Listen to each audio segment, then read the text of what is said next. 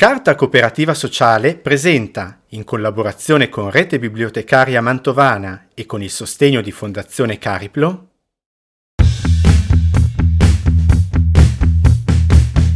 Comunemente si pensa, e spesso si definisce, l'adolescenza come l'età della ribellione. È il momento della vita nel quale si prende coscienza della propria identità. Ci si allontana dai propri genitori, che da supereroi tornano ad essere normali individui, fatti anche loro di fragilità e debolezze. Si guarda al futuro con ansia, paura, ma anche con un pizzico di curiosità. Si osserva il proprio luogo di nascita come una maglia troppo stretta, che soffoca e da cui ci si vuole liberare. Se stai flaggando nella tua mente anche una sola di queste cose, te lo possiamo confermare. Sei nel pieno dell'adolescenza. In questo momento della tua vita ti stai ribellando e due parole dominano la tua mente.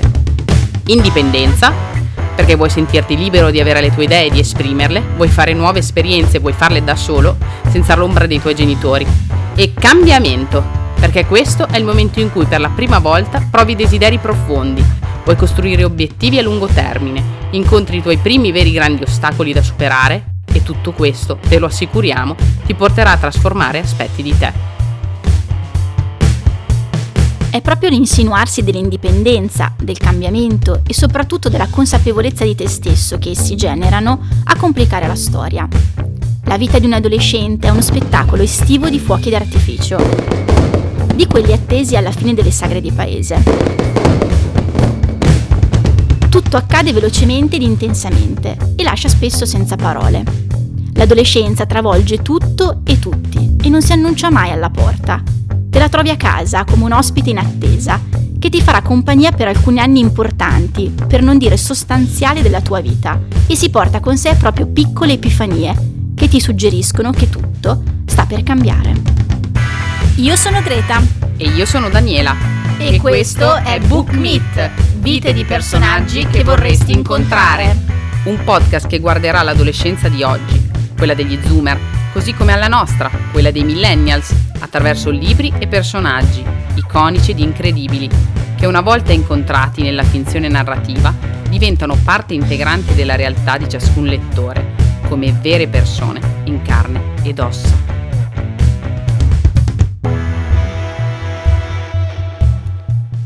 Siamo pronti ad incontrare il personaggio di oggi.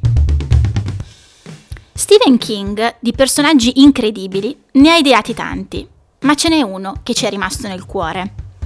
Per il suo romanzo d'esordio, pubblicato nel 1974, sceglie di raccontare la storia di una ragazza adolescente, complessa, incompresa, perseguitata, inconsapevole della realtà, alla quale arrivano per la prima volta le mestruazioni nello spogliatoio della scuola, all'età di 17 anni. Un momento decisamente topico della vita di una ragazza nel contesto più sbagliato che si possa sperare. Con questo fatto King apre il sipario del dramma adolescenziale che ha reso Carrie una delle narrazioni più note del panorama letterario mondiale.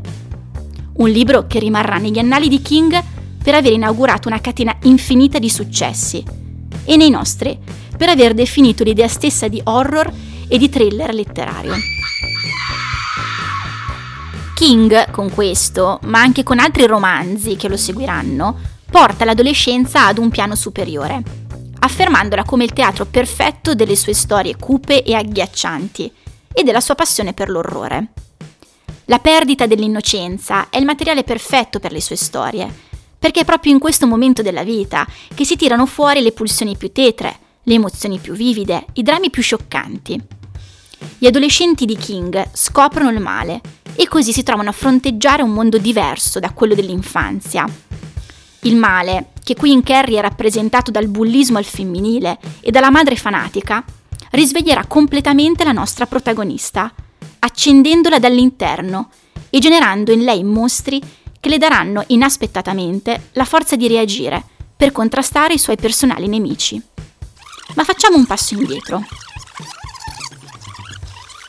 Siamo nel 1979 Carrie White è un'adolescente chiusa e introversa che vive a Chamberlain, una cittadina del Maine con la madre Margaret, donna puritana ed estremista religiosa, ossessionata dal concetto di peccato, al punto da credere che le tette siano per le donne il simbolo di quello stesso peccato e una punizione divina da portarsi appresso e da nascondere all'occhio altrui. Carrie, orfana di padre, è completamente sola nell'affrontare le manie e le turbe della madre, la quale le infligge quotidianamente castighi severi per preservarla dal demonio. In questo contesto familiare decisamente non roseo, Carrie non ha alcuna possibilità di trovare la sicurezza in se stessa per affrontare la complessità della realtà al di fuori delle mura domestiche. La sua stranezza agli occhi degli altri non ha, ai noi, nulla di intrigante, ma anzi la fa sembrare un fenomeno da baraccone, facile da prendere in giro e deridere per puro divertimento. L'episodio delle mestruazioni mostra al lettore, dalle primissime pagine, la condizione della protagonista, che totalmente all'oscuro di quello che accade al corpo di una giovane donna durante la pubertà, sarà derisa dalle sue compagne e severamente maltrattata dalla madre, che prima dell'arrivo di quel sangue demoniaco sperava nella purezza eterna della figlia. Ma c'è un'altra cosa che rende Carrie diversa da tutti gli altri. La ragazza ha il potere della telecinesi, ereditato dalla nonna paterna, potere che la rende agli occhi della madre ancora più legata al male con la M maiuscola. Questo potere sarà invece la forza di Carrie, l'unico vero aspetto della sua vita di cui avrà consapevolezza, che custodirà e coltiverà, che la proteggerà e la difenderà dalla cattiveria e dall'insensibilità degli altri, ma che la porterà anche al tragico epilogo. Sì, perché ad un certo punto della storia il panico e il senso di umiliazione, causati da tutti i soprusi e le prevaricazioni, risveglieranno in lei pulsioni ed emozioni incontrollabili, che scateneranno la sua furia interiore e alimenteranno una sete pazzesca di vendetta. Non vi diremo molto di più delle vicende, perché da buone bibliotecarie non reggeremmo il pensiero di aver spoilerato lo sviluppo narrativo e il finale di questo straordinario libro. Vi possiamo solo anticipare che, come ogni romanzo americano che si rispetti, che ha come protagonisti adolescenti, ci sarà un ballo di fine anno, che sarà il luogo in cui il dramma troverà letteralmente la sua massima esplosione.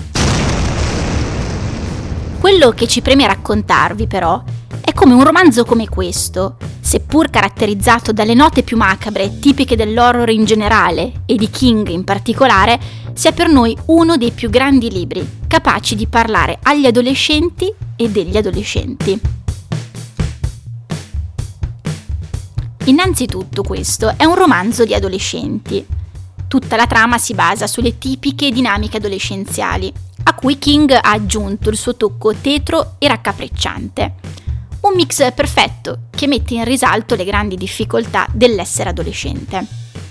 In effetti, pensandoci a posteriori, noi che l'adolescenza l'abbiamo già vissuta, possiamo dire che è forse il momento più scomodo della vita di un individuo. Vorresti essere e fare tante cose, ma ancora non riesci a mettere ordine a tutte quelle idee e a tutti quei desideri. A volte ti senti di essere in un roguelike, uno di quei videogiochi che si sviluppano nel corso di una partita e alla morte del giocatore tutto riparte da capo. Vorresti procedere, costruire tassello per tassello la tua storia personale, trovare risposte alle tue domande e non portene altre. E invece senti sempre di dover ripartire da capo ogni qualvolta succede qualcosa nella tua vita, di doverti sempre mettere in discussione per comprendere meglio ciò che è dentro e fuori di te. Kerry in effetti non gioca un'unica grande partita, ma tanti piccoli round. E ogni volta che perde si trova a ricominciare da capo, con tutte le frustrazioni e la sofferenza che ciò comporta. Sente di non aver mai conquistato nulla, di essere sempre allo stesso identico punto. Quando crede che gli altri le stiano offrendo una possibilità e che quindi lei possa abbassare la guardia, perché finalmente non è più sola, accade qualcosa a rovinare quel sogno ad occhi aperti. Pensandoci bene però, tutte quelle volte in cui Carrie affronta di petto le ombre della sua vita, la madre, i compagni e le compagne di scuola, le sue difficoltà relazionali, riesce ad accendere dentro di sé delle fiammelle, piccole luci che le daranno la forza di non arrendersi e di provare a guardare sempre avanti. Quelle luci sono piccoli moti interiori di ribellione Carrie di fatto non accetta passivamente quello che accade, ma costruisce attivamente, nel bene e nel male, ciò che vuole vivere in prima persona. E chissà, come Carrie, quante luci tu hai acceso dentro di te, a volte consapevolmente, altre volte no. Sai, caro ascoltatore, il fatto è che non ci puoi fare nulla, perché l'adolescenza è semplicemente così. È una montagna russa di emozioni, di tensioni, di decisioni, di riflessioni, che talvolta prendi ridendo a squarciagola per la gioia, altre volte urlando allo stesso modo per la paura. E alla fine dei conti è anche il suo bello. L'adolescenza è la stagione e la terra di mezzo. Un tempo e un luogo in cui per la prima volta le cose accadono per volere tuo. Non ti arrivano addosso casualmente, ma le cerchi, le costruisci e le vivi attivamente, con puro desiderio di scoperta. È nell'accadere delle cose che prende vita quella sana e meravigliosa ribellione di cui stiamo parlando in questa puntata. Quella ribellione che è andare fuori dagli schemi, liberarsi dalle aspettative altrui, prendere coscienza di noi, scoprirci autonomamente, coltivare liberamente i propri interessi e le proprie passioni scegliere le persone che vorremmo diventassero un'estensione della nostra famiglia. Essere semplicemente noi, nel bene e nel male, nelle conquiste e negli errori. Ursula K. Le Guin, maestra del fantasy, scrive nel 1976 un piccolo romanzo intitolato Very Far Away from Anywhere Else, letteralmente molto lontano da qualsiasi altro luogo, il libro lo trovate tradotto in Italia con il pessimo titolo Agata e Pietra Nera, che purtroppo nulla ha a che vedere con il senso del titolo originale, oltre che con la trama del romanzo. Very Far Away from Anywhere Else è il racconto dell'amicizia profonda tra Owen e Natalie, due adolescenti che si incontrano casualmente un pomeriggio d'autunno sull'autobus e che proprio a partire da quel primo incontro costruiranno un legame speciale che si farà sempre più complesso, a tal punto che i due faticheranno a capire se si tratta di semplice amicizia o del primo amore. I nostri protagonisti sono molto diversi. Lei sicura di sé, determinata nei suoi obiettivi, certa della sua identità comunque in costruzione. Lui impacciato, tentennante, incapace di riconoscersi nel classico teenager, detesta se stesso e anche il gruppo, non sa dove posizionarsi. Proprio all'inizio del libro, Owen racconta in prima persona che nel passaggio dall'infanzia all'età adulta per la prima volta ci si sente davvero soli, senza la protezione della famiglia e completamente in balia del mondo. In questa solitudine ci abbiamo trovato anche Carrie. La prima cosa che si fa per contrastare questa solitudine così spaventosa è cercare il gruppo, quella cricca di amici esclusiva con la quale creare rapporti indissolubili. Non ci vogliamo sentire soli e nemmeno probabilmente strani e quindi tendiamo al tutti assieme, alla sicurezza del numero, ma Owen è in un bel casino interiore, perché se da una parte in quei gruppi non si sente veramente lui, dall'altra disprezza quelle poche persone che non cercano di rapportarsi agli altri e quindi sostanzialmente disprezza anche se stesso. Per quanto si sforzi non riesce, perché per lui il gruppo significa adeguarsi alle aspettative e ai gusti altrui, non essere veramente se stessi, ma quello che gli altri si aspettano. Tutto cambierà con l'arrivo di Natalie nella sua vita. La ribellione di Owen è molto profonda ed interiore e sta non tanto nel farsi accettare dagli altri, ma piuttosto dal farsi accettare da se stesso, perché solo partendo da sé si può arrivare agli altri. Owen, diversamente da Carrie, continua a preferire la solitudine al gruppo, in quanto condizione migliore nella quale fare conoscenza di sé, nella quale mettere al centro dei pensieri le proprie ambizioni e le proprie speranze, i propri progetti e le proprie prospettive future, senza dover aderire a modelli di relazione e di comportamento adottati dal gruppo e che non è detto che piacciono.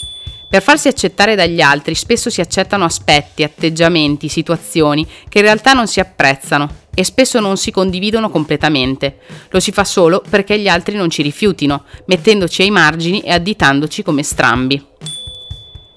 Scoprirete che scegliere di coltivare la propria unicità al posto di aderire passivamente al branco è la strada giusta e che le amicizie, quelle vere, si basano sul rispetto delle particolarità del singolo, che con la propria presenza alimenta e arricchisce la varietà positiva di una compagnia, come Owen capirà quando incontrerà Natalie.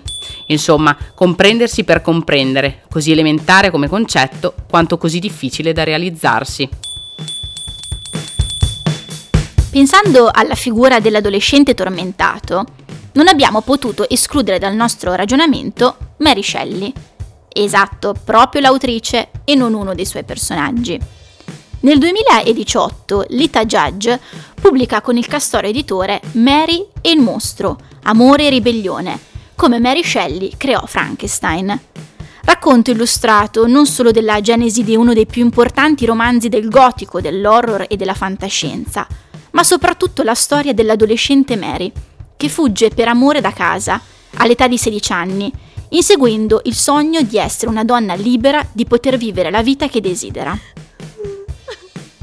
Purtroppo questa fuga le riserverà più tristezze che gioie, ma sicuramente quell'atto di ribellione che l'ha portata ad allontanarsi definitivamente dalla propria famiglia e il desiderio di non essere quello che convenzionalmente la società dell'epoca pensava per qualsiasi donna della metà dell'Ottocento, le daranno la possibilità di costruire la propria personale strada da percorrere, strada che la porterà a scrivere uno dei capisaldi della letteratura gotica, oltre che ad entrare nell'Olimpo dei grandi scrittori ottocenteschi. Questa incredibile biografia illustrata appassiona il lettore per l'oscurità del suo tratto e delle parole che intrecciate in versi liberi creano una trama fitta e perturbante che risveglia emozioni profonde. Mary, nel suo percorso di crescita e di scoperta di sé, lontana dalle sicurezze del nido familiare ed esposta alle brutture del mondo vero, entrerà sempre più a contatto con la sua se stessa interiore, andando a svelare e a far affiorare il mostro che è dentro di lei. Il mostro rappresenta tutta quella matassa di pulsioni, dubbi, moti interiori, istinti, che normalmente cerchiamo di controllare e di nascondere, ma che nel momento della pubertà si manifestano in un modo tale che ci risulta quasi impossibile governare. È il momento del cambiamento, del passaggio dall'infanzia all'età adulta, in cui capiamo poco e siamo trascinati nella marea dell'incertezza, dettata da tutto ciò che di nuovo si palesa dentro e fuori di noi. Mary plasma tutto ciò facendolo diventare un'entità concreta, con cui dialogare, da comprendere ed accettare, perché è semplicemente parte integrante di lei stessa. Il mostro di Mary ha molte similitudini con il mostro interiore di Carrie. Incredibile come, indipendentemente dal periodo storico e dalle sue inevitabili specificità, l'adolescenza sia sempre la stessa momento cruciale della vita che per motivi diversi riesce sempre a fare la stessa cosa nella vita di ciascuno di noi, sconvolgerla. Siamo arrivati alla conclusione di questa prima puntata. È stata la puntata della ribellione, non come atto, ma bensì come condizione tipica dell'età dell'adolescenza. Una condizione da accogliere e da vivere, con paura e gioia al tempo stesso. Se noi millennials avessimo potuto chattare via MSN e voi zoomer poteste oggi inviare i direct di Instagram a Carrie, Owen e Mary, ci saremmo sicuramente tutti complimentati con loro del coraggio che ciascuno, nella propria storia, ha dimostrato. Sono tutti e tre esempi di quanto ribellarsi non significhi fare il bastian contrario, ma ragionare su ciò che si è, sul mondo in cui si vive, sulle relazioni che si costruiscono, sulle proprie origini, non dando mai per scontato nulla, ma decidendo se confermare se stessi o decostruirsi e ripensarsi. Ribellarsi vuol dire vivere attivamente, prendere ciò che ci accade di petto e farlo nostro, anche se questo può comportare difficoltà, ostacoli e talvolta qualche sofferenza. L'adolescenza è l'età nella quale incredibilmente non si ha paura di aver paura, si accoglie l'ignoto e quello che porterà con sé. E tutto ciò, sappiatelo, richiede molto coraggio.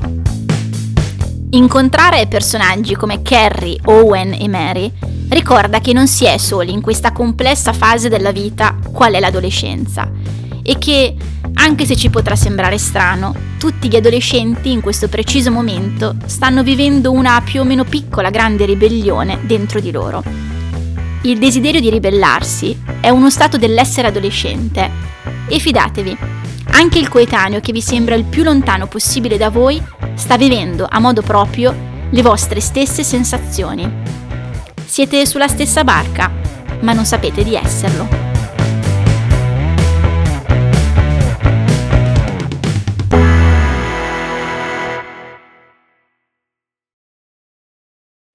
Questo è Book Meet, vite di personaggi che vorresti incontrare, scritto da Greta Culatina e Daniela Nicolacci, una produzione di Carta Cooperativa Sociale in collaborazione con Rete Bibliotecaria Mantovana e con il sostegno di Fondazione Cariplo. Registrazione e montaggio a cura di Stefano Sarziamadè, Studio Grafico Industria Nova. Tutti i libri citati li puoi trovare e prenotare sul catalogo digitale delle biblioteche mantovane al sito www.biblioteche.mn.it.